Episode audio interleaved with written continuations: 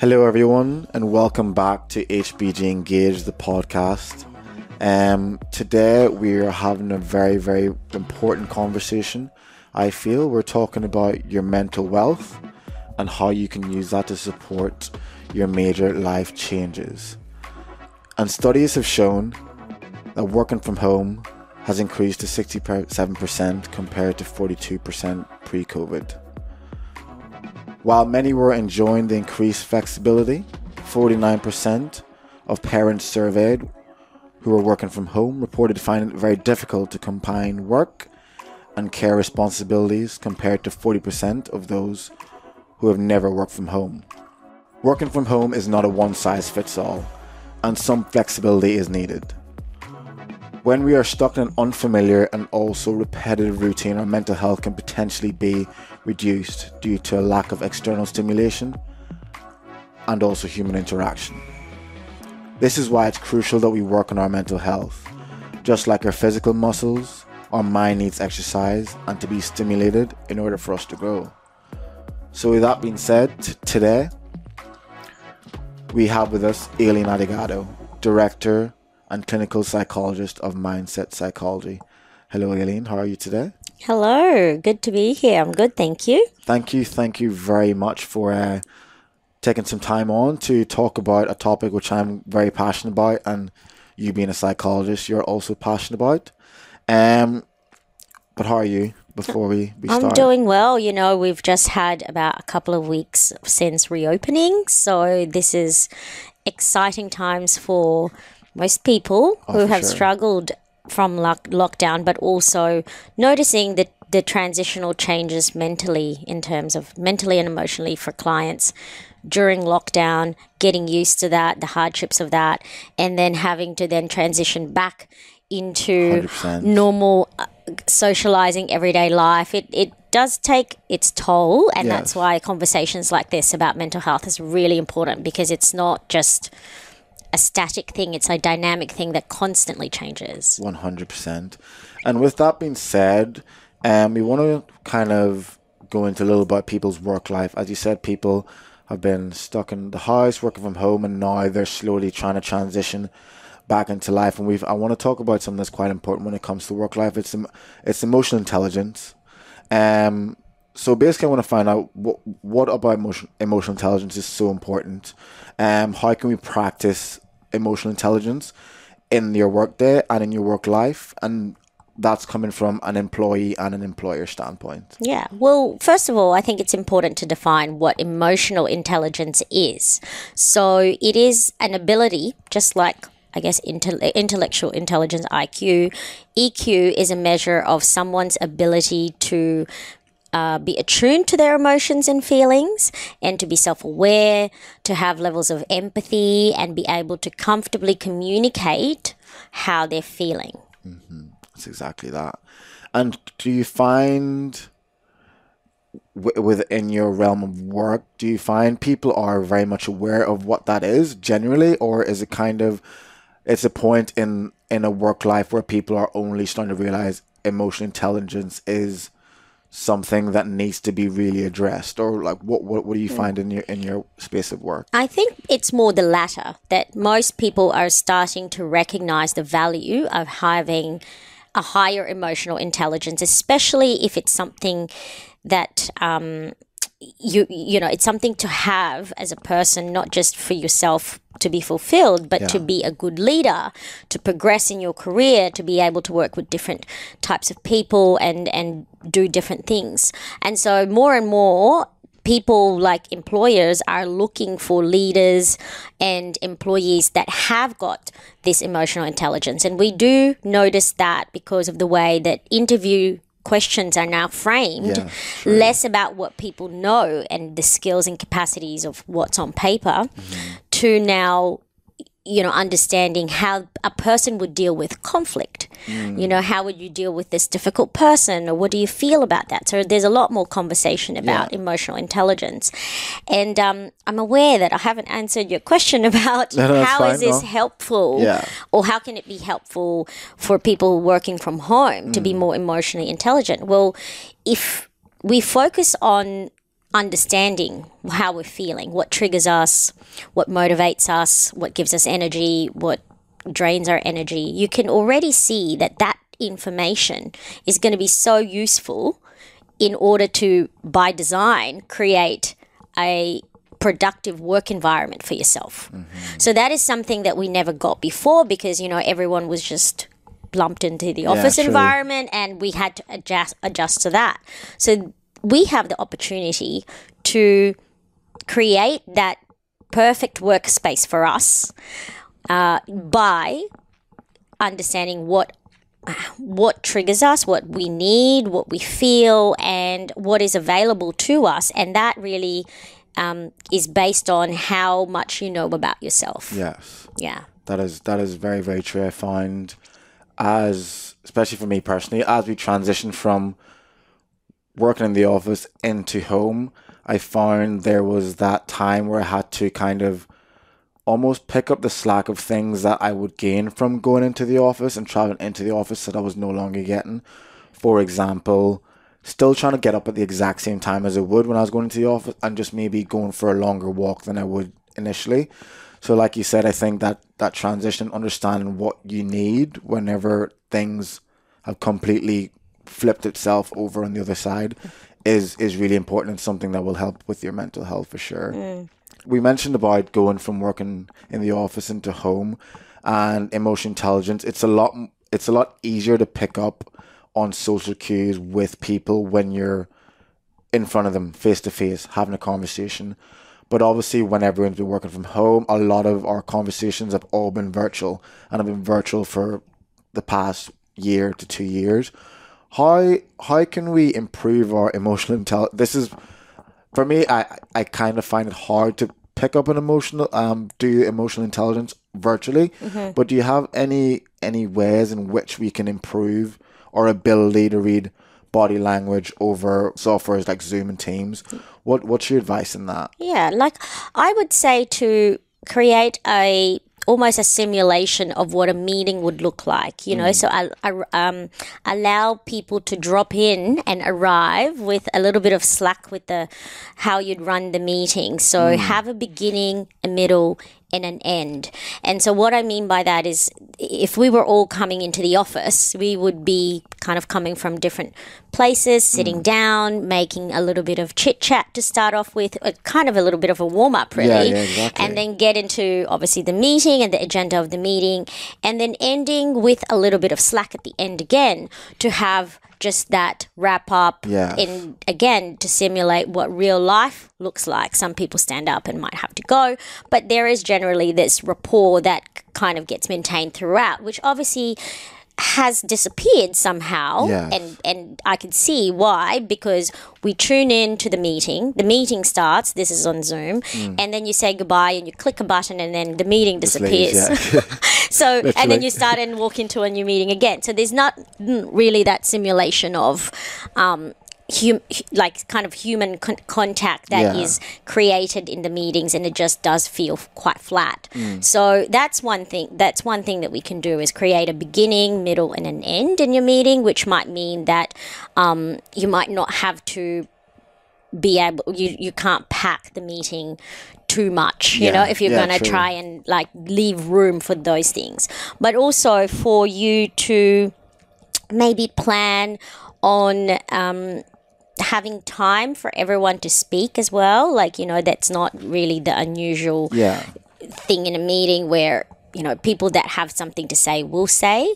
But I guess in virtual teams, you want to be able to make sure everyone's being seen and being heard. That's very because point. that's how we can read them because in a room when someone's with you we can of course see, see them, see them body and language. body language yeah. how they're sitting and we can kind of pick up their energy in the room That's and in digital you can't they're just faces and so in order to to extract more information to mm. see how engaged and distracted or connected people are and it helps people to be connected as well when they know that they are going to have time in that meeting to yeah. speak up, to be seen and to be heard, then that really goes a long way um, in in that virtual world of emotional intelligence using that in, because you can get that information. People feel connected because they are being um, given the time and the space to exist Yes. in the digital world where people can kind of just go silent and silent yeah. and bland in the background. Um, and yeah, so I think that that's actually kind of even a quite a caring thing to do yes, I love in that. in that environment. Yeah, you made a very good point there, giving people the opportunity to be heard and seen because it is so easy, especially if you're in a Zoom call and there's maybe 50 or 60 people in one Zoom call on a Friday afternoon. Yeah, it's so easy for everyone to log in, but then you could have maybe half, 50 to 75% of those people that have just, just logged in and just sat there. And then, especially in a time where people can easily feel so alone, it is, as you said, very important to give people that space to kind of engage, even if it, they may not naturally want to, even just saying, like, individually saying hello to them. So they just respond, say, hey, and then you they don't have to have a conversation. But the idea of, yeah, well, there's 60 people in here, but I've just seen that you've logged on because I'm looking for you. And it probably would allow people to feel a lot more wanted and needed and appreciated. Something as small as that. Yeah, and I wonder whether if if the team is fifty people and there is going to be a big meeting, of course we're not going to have the time Yeah. to go individually, and whether it is actually then. Um, something that the managers might want to create are Yeah. Mm. little smaller subgroups where that kind of interaction is much more of a touch point Yes. you know where they like can that. debrief and go and be seen and be heard in those spaces Yes, I love that. Um, with that being said, um, how can we as individuals mold our environments to kind of to, to benefit our mental health? Well, as you said earlier, not one size fits all. Correct. So it's about going back to that emotional intelligence and knowing more about ourselves and really honing in on what has worked for us, what hasn't worked for us, and thinking about what is important to us. So, you know, that work that we do in psychology in regards to identifying your meaning and purpose goes back to what are your values? Mm. What's important to you? And if we can actually like focus on what those answers are and reflect on those questions, then we can work backwards from that and then create the environment that would um, give us the the pathway to feeling aligned with our values because Yes. we know and research have shown that the more your work or any anything that you're doing in life more aligns with your values the more fulfilled and happy you are Yes, that's true. That is true.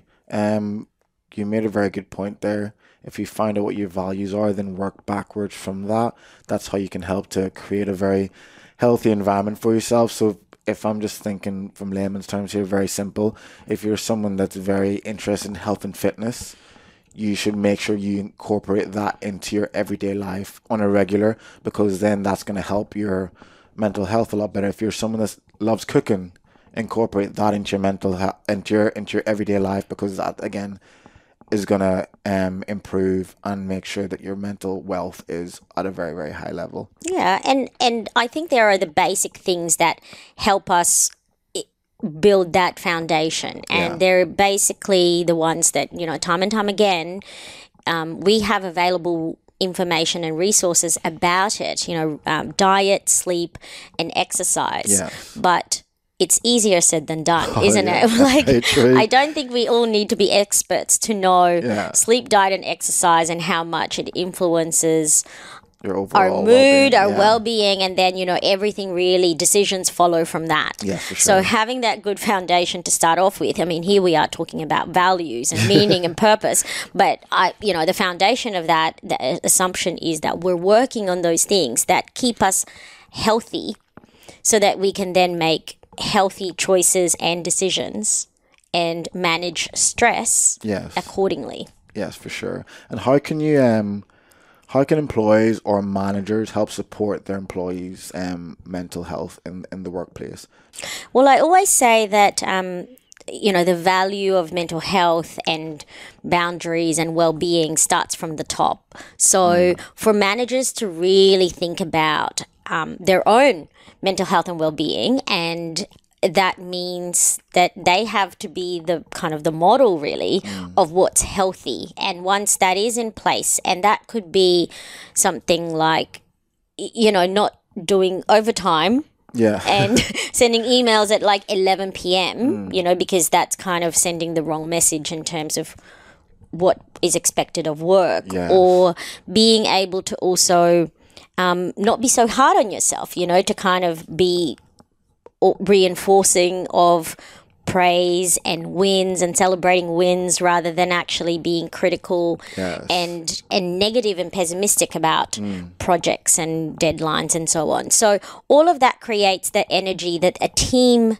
feels, the cultural environment at which people can thrive or people can thrive but feel pressure and um, that could be negative, you know, Yeah. that could be seen as a negative because when people are getting things done, it looks the same. You know, when everyone's working hard, it looks the same. But the difference is sometimes the process can be different. So I could be working hard because I have, let's say, a boss that like um, threatens me.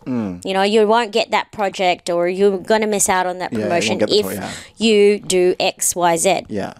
versus you have a, another boss that would be much more complimentary and encouraging and saying look this is something that you've got this. This is something that's going to showcase your abilities. I think that that's going to be really great opportunities for you once you've actually done this project and i Yeah. want you to really do your best. And so which one would be more fulfilling Exactly. for you know those two scenarios even though The end goal is the end goal is going to be the same Yeah. but the feeling and what that person achieves or feels at the end of that goal is very different Very true. Very true. I just want to touch back on something you, you mentioned there. You mentioned about how we can sometimes get to an end goal and almost not enjoy the the complete so for example you get to an end goal or project and you sometimes people can be so invested in work and wanting to constantly um keep going and, and doing another project another project that they don't actually take time to appreciate how far they've come and, and enjoy the wins. Because I find a lot of people don't live allow themselves or give themselves the grace of like I've I've done so well. I've now I'm now where I wished I was two years ago mm-hmm. and then they get to that point and they mm-hmm. want more which there's nothing wrong with wanting more but I think there's a lot to be said about people sometimes taking a step back and appreciating and giving themselves the time to kind of relax in in in a win that they've been wanting for a long time. Do you find that people would sometimes don't do that? They kind of they're so ambitious to a fault mm. where they constantly are pushing themselves without giving themselves the grace of um just being comfortable for a second. Yeah, no, what I mean? absolutely. This is a, a big, big problem because the cli- most of the clients I see, for example, they would be very talented, well achieved individuals, but finding that they get to a certain level in their career or their life and on the outside looks fine. Um, but really, how they're feeling is is that there's still a lot lacking. Yeah. You know, so they're operating from that place of if I do this or my next goal is then I can I can start Yeah. thinking about that holiday or I can actually like, you know, feel better about where I'm at. But most of the time we know that they get to that point, which is what you were saying, Yeah. and don't actually have those feelings. And so it's not really about the goal itself. It's actually about the process at which you are engaging in life and um, how you are achieving that goal. What do you do, and how engaged or connected are you with family, friends, work, leisure, yourself Yeah. as a whole in the process of achieving that goal? Because most people can just achieve the goal and feel nothing Yes, at the end of it. Exactly. I've I've I've been like that before, and I'm, I can say I'm a lot better. Um, in terms of work life, work life for people is a very important aspect of their everyday life, especially when it comes to moving or even staying in a job, and it's a very very major life decision, especially if it if you're in a career that you absolutely love and sometimes maybe the job is not serving you the way it once was or maybe you just want a different change um how does someone analyze whether or not they should stay in the job that they're Mm-hmm. in? What are some variables that should be considered? Well, first of all, I wanted to say that um, Eh, there's an average now, and research showed that on average, three to five times career changes is what's expected in a lifetime. So, you know, just thinking about that, you know, how many times have I actually changed careers, or mm. is this a, me- a uh, one that I really need to do? And then the second thing is reflecting on what it is that you like or dislike about the job. Because mm. often when people start to just feel um, unhappy, they don't really break it down Yeah. and reflect on particularly what it is that could be making them unhappy at work. So is it the environment? Is it the flexibility of work? Is it work itself? Is it your boss and colleagues? Right? Like I was speaking to someone about the majority of people, so 44% of people that are unhappy with their jobs is actually related to being unhappy with their boss. Mm. So it's not the environment, it's not the job, it's not the pay It's, yeah, it's okay. it's the boss now we we don't we, we're not going to suggest about it, how to deal with that here but it's just more of thinking you know when what is the pros and cons because to move to another job there's likely to be more negatives or another cons, negative yeah. there versus you know the financial stress as well of not being employed while Yeah. you're looking for work and so just making sure that you have got it clear in your mind what are the issues and you've weighed up the pros and cons for the issues and maybe it's also helpful to ask yourself have i done everything i could hmm. to resolve or control what's going on here. You know, it's easy to say, I don't like my job, I'm going to go and get another one. But as we said, it's not as easy as that. And sometimes it's about looking at what you can do, whether that is communicating with your boss a little bit more um, specifically about some of these struggles and asking for help and seeing what resources or what your employer can do for you Yeah. Before you actually even think about leaving your job because we know that that's actually like a big challenge and a big change too. Hundred percent. And I guess it's it's quite important to kind of touch on concentrating the things that you can't control as well. Um, because as you said, you need to weigh up the pros and the cons, but then really look deeply into why you're unhappy, and think, okay, this is something I'm unhappy about. Can I control this? Is is this going to change if I have a conversation? If it's something that the flexibility of your work life balance, is this something if I speak to my manager, can this change and will my happiness then improve? Um, and I think that's that's probably a very important thing that people should probably um, consider if they're thinking about le- leaving job is to really concentrate and think about the things that are in their control. And if and if the things that aren't in aren't in your control are the things that are really really annoying you, then yeah, maybe maybe you should leave. But you should definitely try and concentrate on the things that are there that you feel that are possible to change. Yeah. yeah. And, and I think, you know, it's about saying that, you know, the message is have I done what I can? Because changing and moving is not purely the solution because no job is perfect. There will be challenges in that other job as well. And so it's it's just overcoming that and and maybe there might even be patterns that if you don't deal with it then you'll go to a new job and experience it over thing. there. Yes, exactly. Ex- that's a that's a very very good point.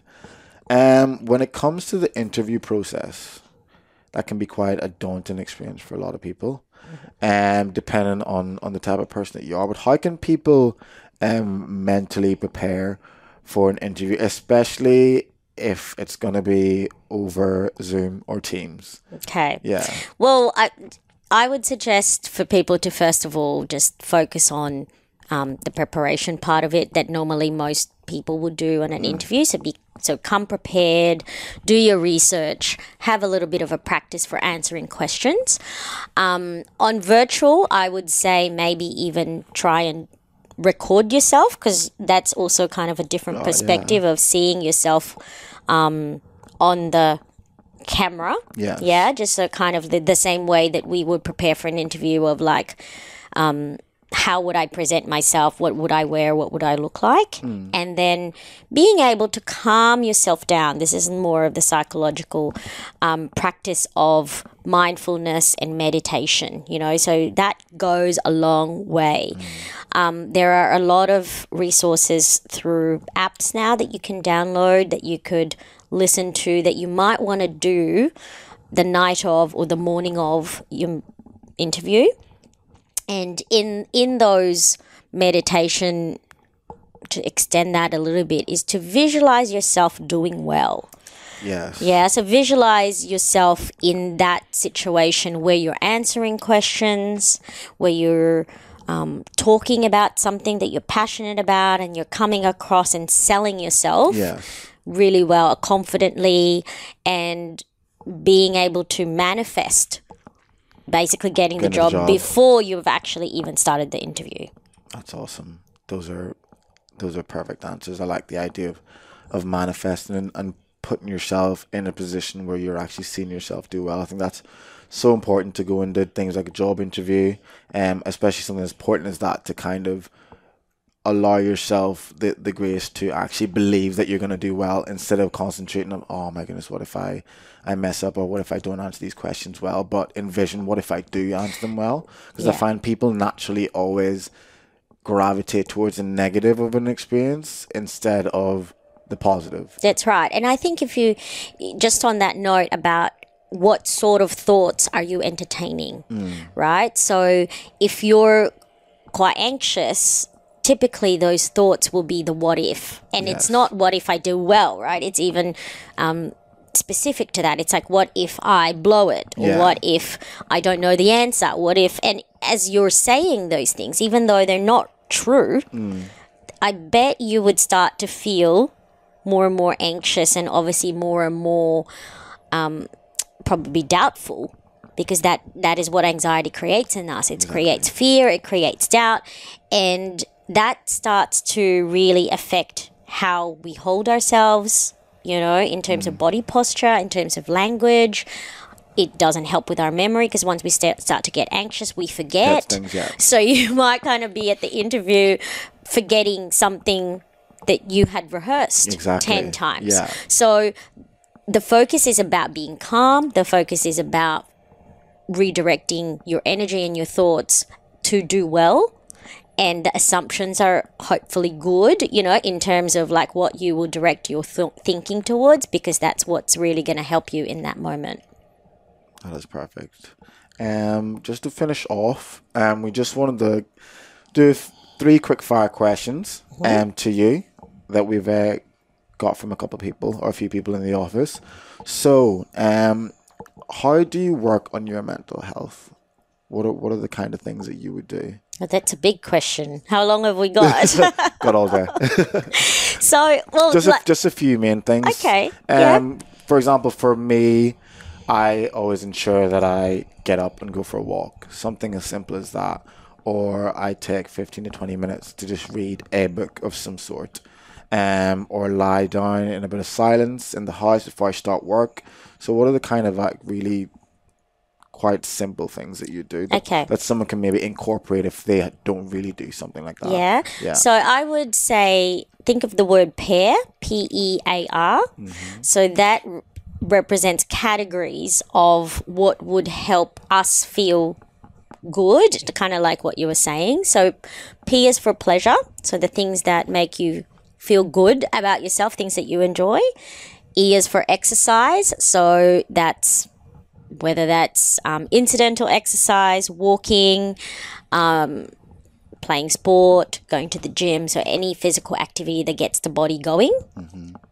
A is for achievement, so making sure that you know there is a balance of you setting goals, whether that's like weekly goals, daily goals that make you feel good about achieving them. Yes. And R is for rest, so that's making sure that there is enough downtime and for you to be able to to rest and literally sometimes the rest can just be like how many hours of sleep do you get a night what does your wind down period look like and so on so a combination of pleasure leisure exercise achievement activity and rest. And if you think about that, work falls in the A category, which is the achievement Yes. part, right? and Yeah, we yeah. kind of think, well, how much of the A is overtaking the other R, yeah, things? yeah, yeah. And vice versa, you know, when we're kind of like procrastinating, we might be pushing the A out Yes. and then you and using the other things for um,